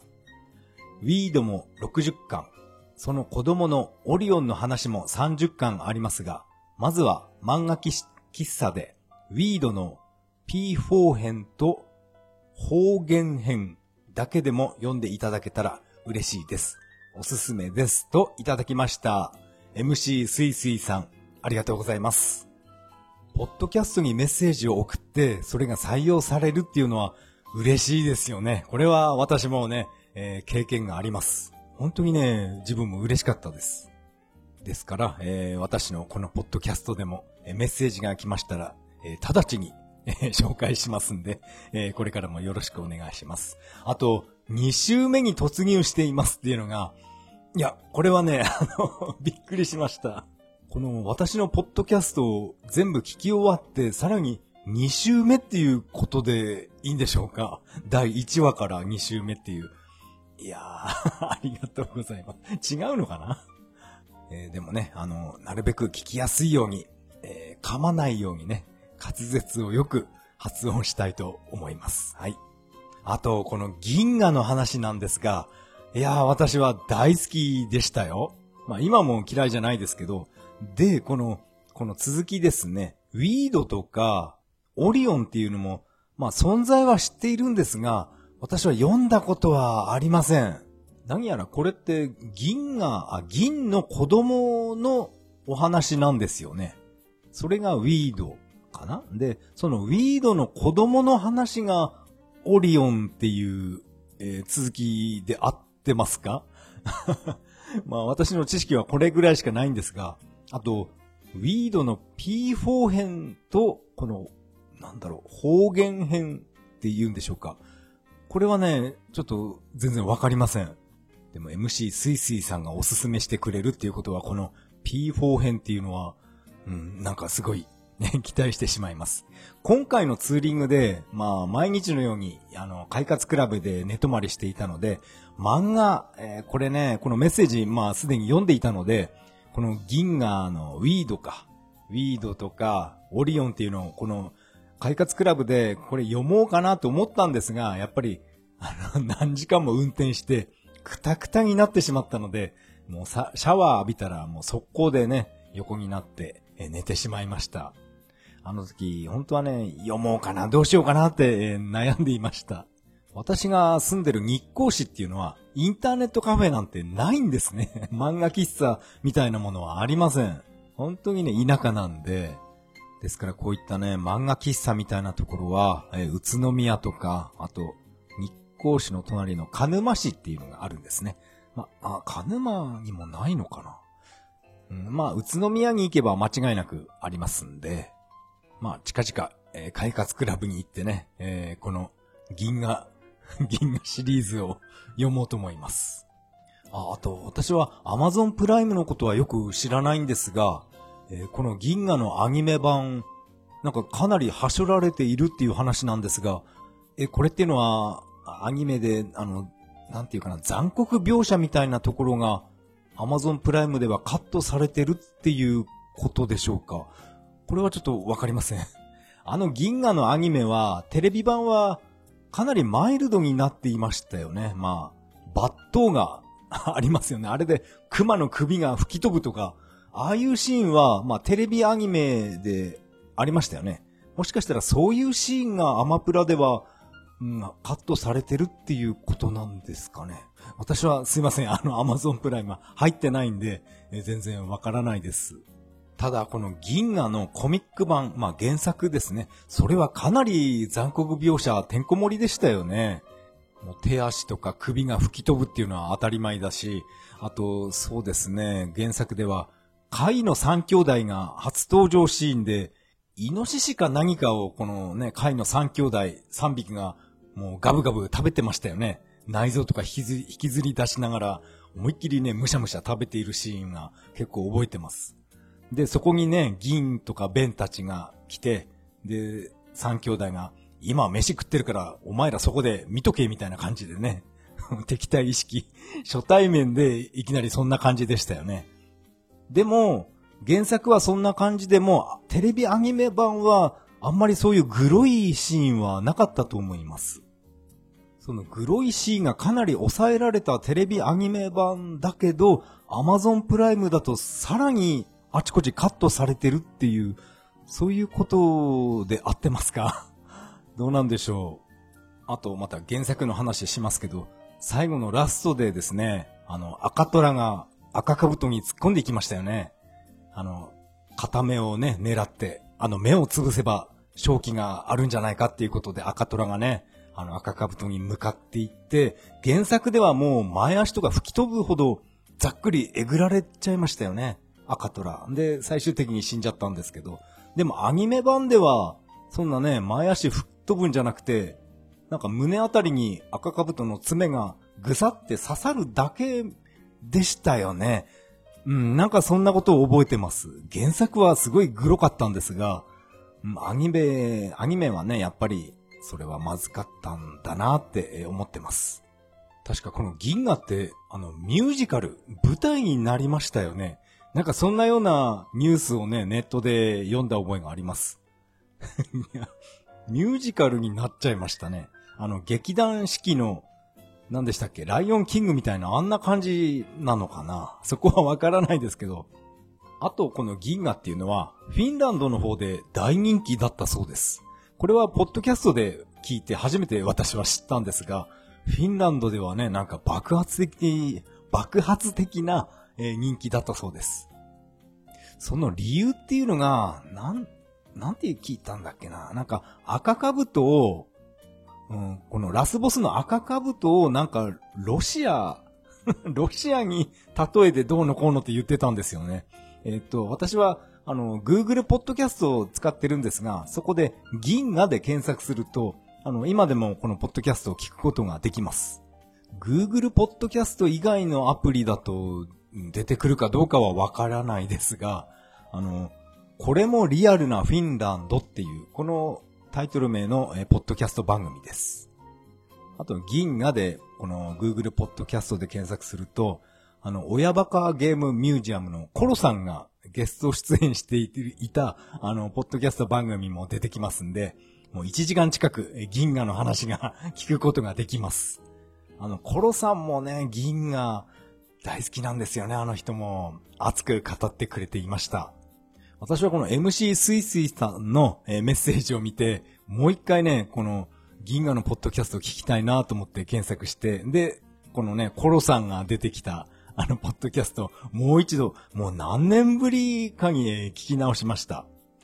コロさん熱いんですよね。ちなみにコロさんは、あの、紅桜が一番好きなキャラクターだったそうです。紅桜の最後はね、うん、ちょっと泣けてきますよね。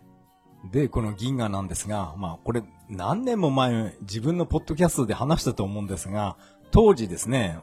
中学生の時だったかな、この銀河テレビで見ていたのは。それで、駄菓子屋とかに銀河のガチャガチャとかがありまして、これ、これ間違いなくポッドキャストで言いました。ガチャガチャで、あの、切手ぐらいのサイズのマグネットカードがあるんですね。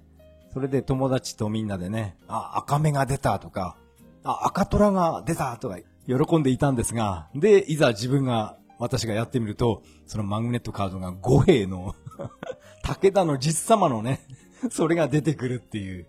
そういう笑いの神が前降りてきた時がありました。その切手ぐらいのマグネットをね、私は自分の部屋の鉛筆削り、あのハンドルぐるぐる回す、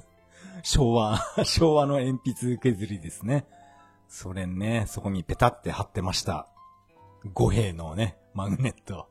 ちなみにその鉛筆削りの下のね、ゴミ受けですね、おがくずのところに、えー、カブトムシとか入れてました。クワガタとかそこでね、飼ってました。そういう子供時代を思い出しました。えー、ちょっと銀河の話で 熱くなってきましたね。あ、そうそう、ちょっと話は戻るんですが、私は、ウィードとかオリオンっていう、これは、えー、私は一度も読んだことがないんですが、私は昔、このガムっていう、この同じ人ですね、高橋義弘さんが書いてるガムっていう、この犬の漫画ですね。これコミック3巻ぐらい買った覚えがあります。犬がですね、なんか赤目に、赤目みたいなそっくりなんですよね。それが鎧を着て、それ馬に乗ってるんですね。そ、それなん、あれって少年ジャンプに乗ってたのかな？何なのかはちょっと忘れてしまいましたが、漢字二文字でガムっていう、このシリーズを単行本、コミックですね。それを3巻ぐらい買って読んだ覚えがあります。内容は正直よく覚えてないです。確かこの馬に乗ってる赤目みたいな犬と、あと少年が普通に会話していたような覚えがあるんですよね。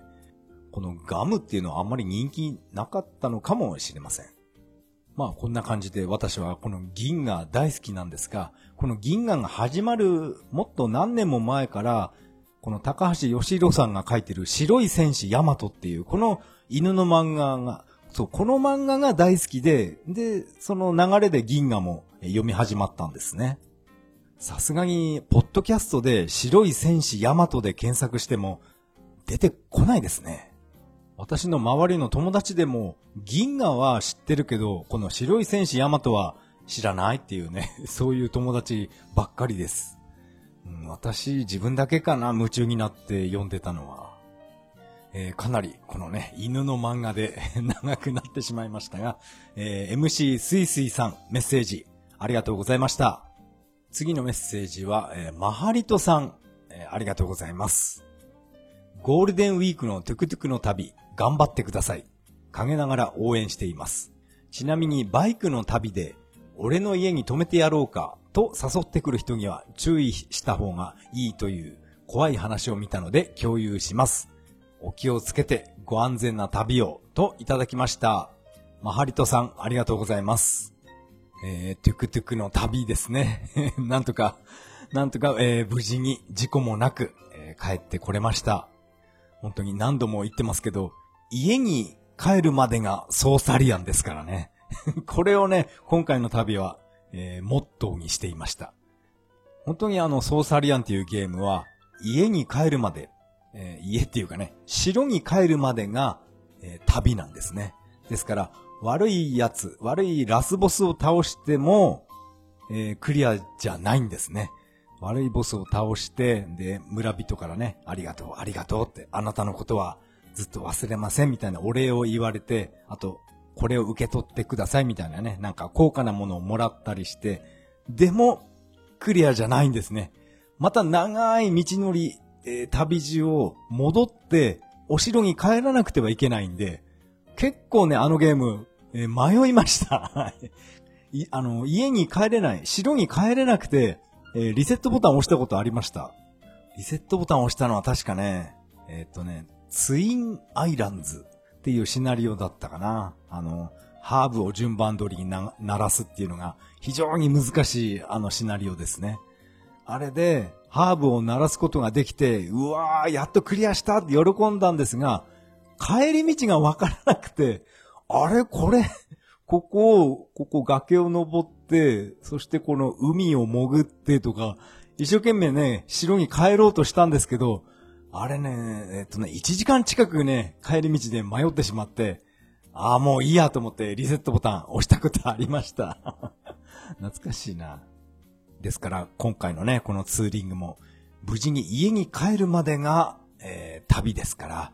今回はまあね、事故も事件もなく本当に良かったです。で、このマハリトさんに紹介してもらった怖い話なんですが、これは怖いですね。初対面の人の家に泊まるっていうのは、これは、もうそれはやっちゃいけないですよね。いくら親切そうな人に見えても、いやー、これは本当にね、怖いです。何されるかわからないですから、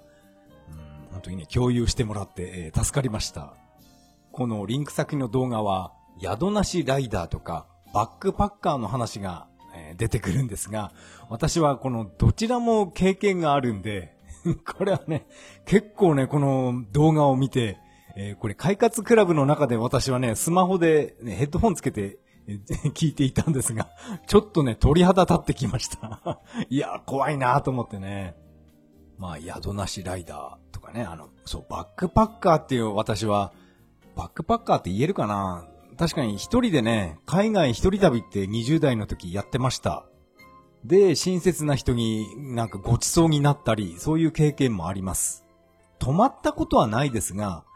まあこれはあの、スペインのトマト祭りの時の話なんですが、そんなに荷物いっぱいじゃあ、あの、トマト祭り遊べないだろうということで、なんかこの荷物預かってやるよって感じで、その家の人にね、リュックを、えー、預かってもらった時がありました。かといってね、別に何か盗まれたとか、そういう被害はなかったですね。で、いつかこの人たちにお礼がしたいなってその時思って、えー、あの、住所とかをね、その人に書いてもらいました。それっていうのは今でも、えー、大切に保管してあります。あのね、スペイン語、なんて書いてあるか読めないんですが、あの二人にね、二人、二人だったかな夫婦かないつかお礼に行きたいなって思いながらもう20年以上経ってしまいました。あの、スペインの牛追い祭り、うん、トマト祭りの方が面白かったかな。あの時20代ね、私はあの、金髪にしてまして。まあその当時の写真、ちょっとありますが、ものすごい金髪で、えー、で、ブルーのね、カラーコンタクトなんか入れて、いかにもチャラい 人間でしたね。そういうね、リュック一つで海外とか行ったなっていうのをね、えー、思い出しました。今回のツーリングなんですが、こういったね、変な事件に巻き込まれなくて本当に良かったと思ってます。えー、マハリトさんメッセージいつもありがとうございます。メッセージは以上になります。このポッドキャストでは皆さんからのメッセージをお待ちしています。シーサーブログの投稿フォーム、またはツイッターからハッシュタグ、それは涙でとつぶやいていただけると大変励みになります。最後は、えー、雑談したいと思います。まあ本編でもちょっと話したんですが、えー、次の大型連休っていうのは、大型連休っていうのは8月のお盆休みになります。でもこれ6日間の休みなので、えー、っとね、どこ行こうかなって考えてます。確か本編では、今度はね、トゥクトゥクじゃなくて、ハンター株に乗ってまた、えー、宗谷岬を目指そうかなんて言ったと思うんですが、ああ、どうしようかな。宗谷岬、うん、行ったからな。まあ、一回しか行ったことないんですが、あの、土砂降りの中、スクーターでね、行ったことがあります。なので、お盆連休はね、うん、北海道、うん、どうしようかな。ちょっと今ね、悩んでます。北海道、北海道って言ってますが、要するにこれ、国道4号線をただ走ってるだけの旅なんですよね。うん、はっきり言ってそんな感じです。国道4号線を700キロ、800キロ走ってるっていう、それだけの、えー、連休です。この4号線沿いにあるこのね、24時間の休憩所とか、あと、あとは、天下ショップとかね。そんなことを見て喜んでるだけであって、北海道、大して楽しんでいないんですよね。今回のツーリングも北海道の滞在時間は、6時間とか7時間、1日いませんでしたから、国道4号線にいた方がね、とんでもない時間が長かったです。4号線をね、ただ行って帰ってくるだけっていう、なんか、マッドマックス怒りのデスロードみたいになってますね。あの映画、あの映画は、行って、で帰ってくるっていう、それだけの映画なんですね。なのにあんな大ヒットしましたよね。怒りのデスロード。あれ面白かったなぁあ、そうそう、映画といえばね、あの、午後のロードショーで、氷の微笑。あれが放送されて、いやー、懐かしいですね。私はトルネで録画して、で、仕事から帰ってきて、えー、ずっと見ました。かなりあちこちカットされてますね。確か私は当時、あの、レンタル店で VHS を借りてきて、えー、見、見たんですが、あの、シャロン・ストーンが、なんか足を組み替えるシーンで、あれは、あの映画ノーパンで、なんか見えた、見えないみたいな感じで、結構世間で騒がれていましたよね。私は VHS レンタルした時は、別にそんな見えてなかったような覚えがあるんですが、うん、どうだったかな？なんかぼかしか何か入ってたのかな？そのシーンはですね、今回このテレビ東京の午後のロードショーでは、なんていうかな、画角が変わってるっていうか、なんて言うんだろう。足の組み替え、足はね、映さないように、えっ、ー、と、バストアップみたいな、上半身だけをアップにする、そういう編集の仕方されてましたね。昔の映画を今テレビで放送するっていうのは、こういった編集の仕方が多いように感じました。以前もね、確かこの午後のロードショーでトップガン、えー、やった時は、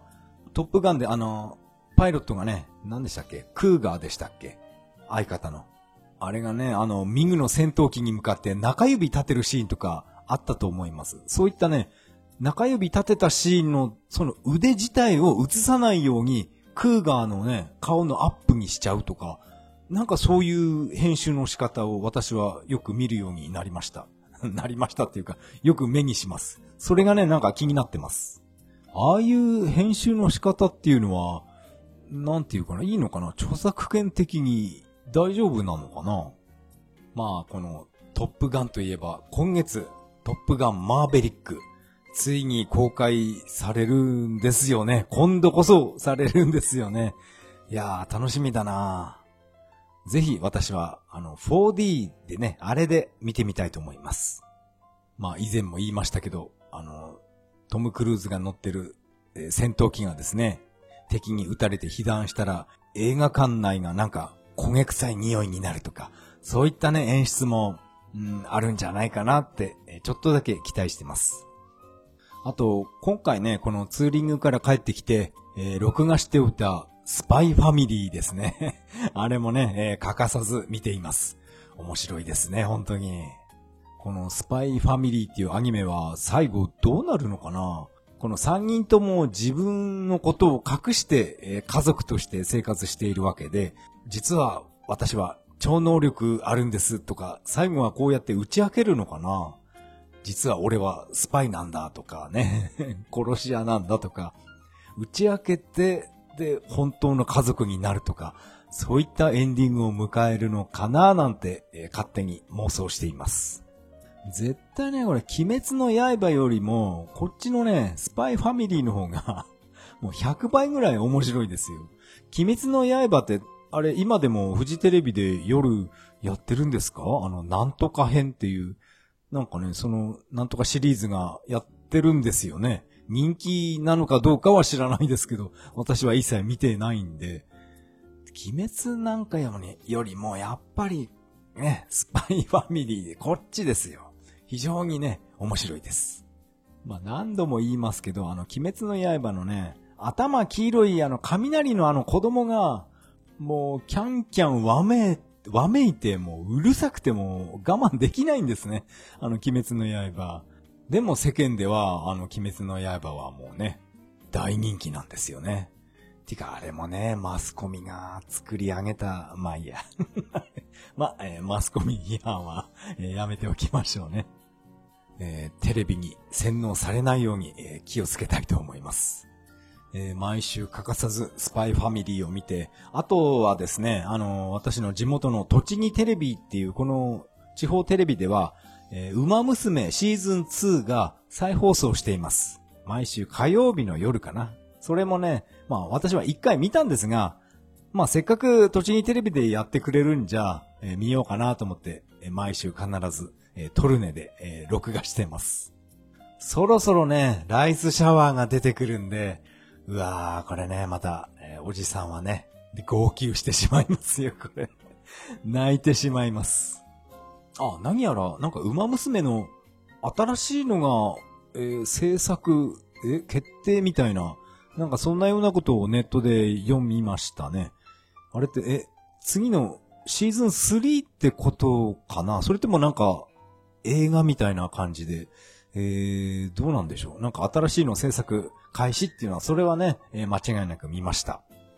馬娘、本当に、えー、現在でも大人気ですね。私はあの、アプリのゲーム、えー、しばらく立ち上げてないですね。ライスシャワーのあの、ストーリーだけを私は一生懸命ね、えー、やってますが、他の馬娘のところはあんまり、えやっていません。うん、やっぱりライスシャワーがね、毛投げで、えー、可愛いんですよね。えー、雑談はこんな感じでしょうか？あ、そっか、栃木テレビ、そうだ。えー、っとですね、今月5月14日の土曜日、えー、私は栃木テレビのね、スタジオに行って、今度はね、予選会が栃木テレビのスタジオで行われるので、えスタジオで、え歌っていきます。相変わらずね、え歌いに、歌が好きなんで、え予選受けてきます。何歌おうかなって、まだそういえば決めてなかったですが、まあ何を歌っても、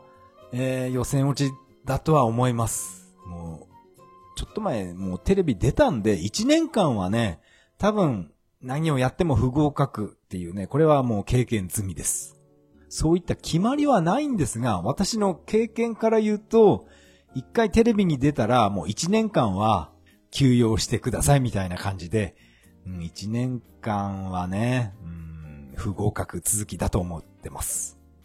今回のこのカラオケ番組の予選の申し込み方法なんですが、これは電話かメール、この二つになりました。ですから、えー、演歌が大好きなおじいちゃんおばあちゃんたちはですね、メールでね、この申し込むっていう、こう、これがね、できないと思います。ですから、栃木テレビ電話がガンガン鳴り響いたんじゃないかなってね、勝手に予想してます。今回は電話で、あ、電話っていうか電話とメールで先着80人だけですね。えー、80人だけスタジオに行って歌うことができます。これが出張予選会だともう早い者勝ちなんで、先着100人とかなので、え、前の日、前の日の晩の、えー、夜9時から並んでるとかね、そういうとんでもないツアもが出てきてしまうんですが、今回はね、この事前にメールでね、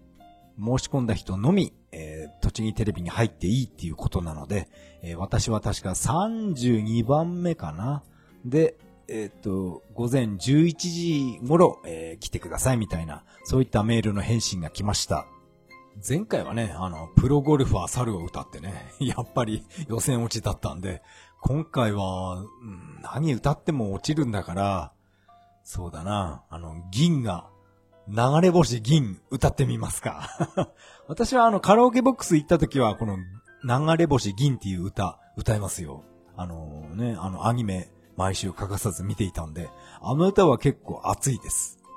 歌ってるのは、えー、水木一郎ではなくて、あの声はちょっとわからないですね。検索してみないとちょっと名前はわかりません。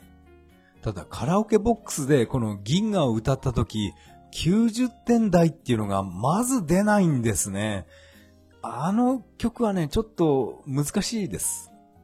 でもこの全国ランキングを見てみると、もうトップの人は98点だったかな。そういう人がね、えー、ずらっと出てきました。今はカラオケボックスでこうやってランキングが出てくるんで、楽しいですね。私は常にね、一人で カラオケボックス入って歌ってるんですが、このランキングバトルに挑戦してみたり、一人で遊んでます。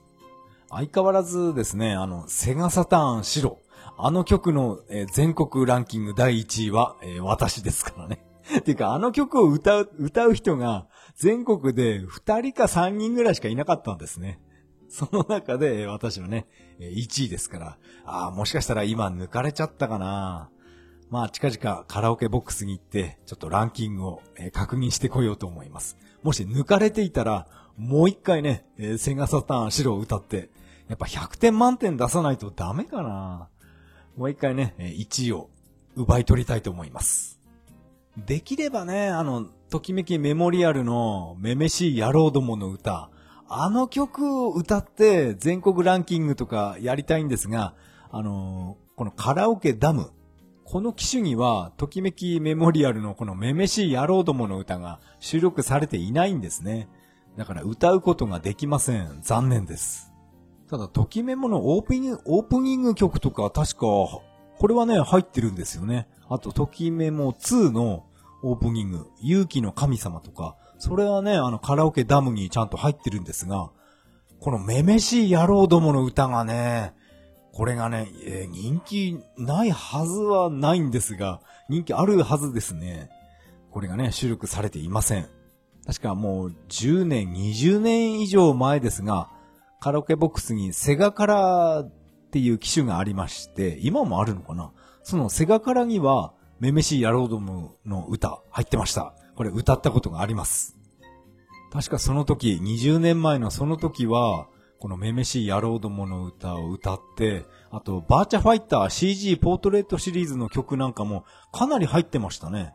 アキラのキャラソンとか、あと、影丸のキャラソンも、これも歌いました。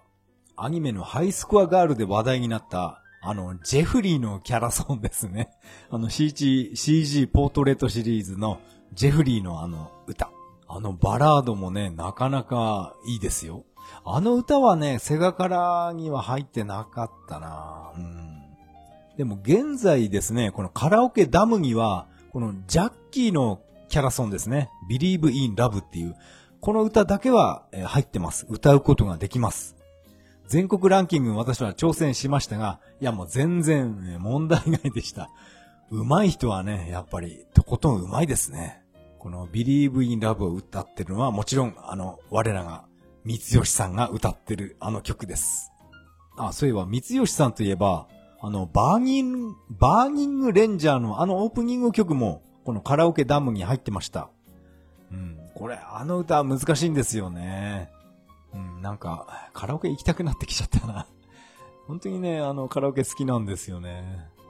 まあ、ものすごい昔ですが、カラオケができる居酒屋みたいな、スナック、スナックとは違うな、居酒屋ですね。歌うことができる居酒屋で、なんか知らない女性客と一緒に、あの、ノア、わかりますか？ノアっていうコンビ、吉田栄作と、えー、仙道信子、あの二人でね、ノアっていう ユニットを組んで、えー、今を抱きしめてっていう、あれ、バラードかな？あの歌結構売れたと思います。あれをね、知らない女性客と一緒に、えー、歌ったのを今思い出しました。吉田栄作、えー、もう誰も愛さないとか、ドラマ夢中になって見てたな懐かしいななんかすごいダラダラ 喋ってしまいましたね。それでは次回配信まで。さよなら。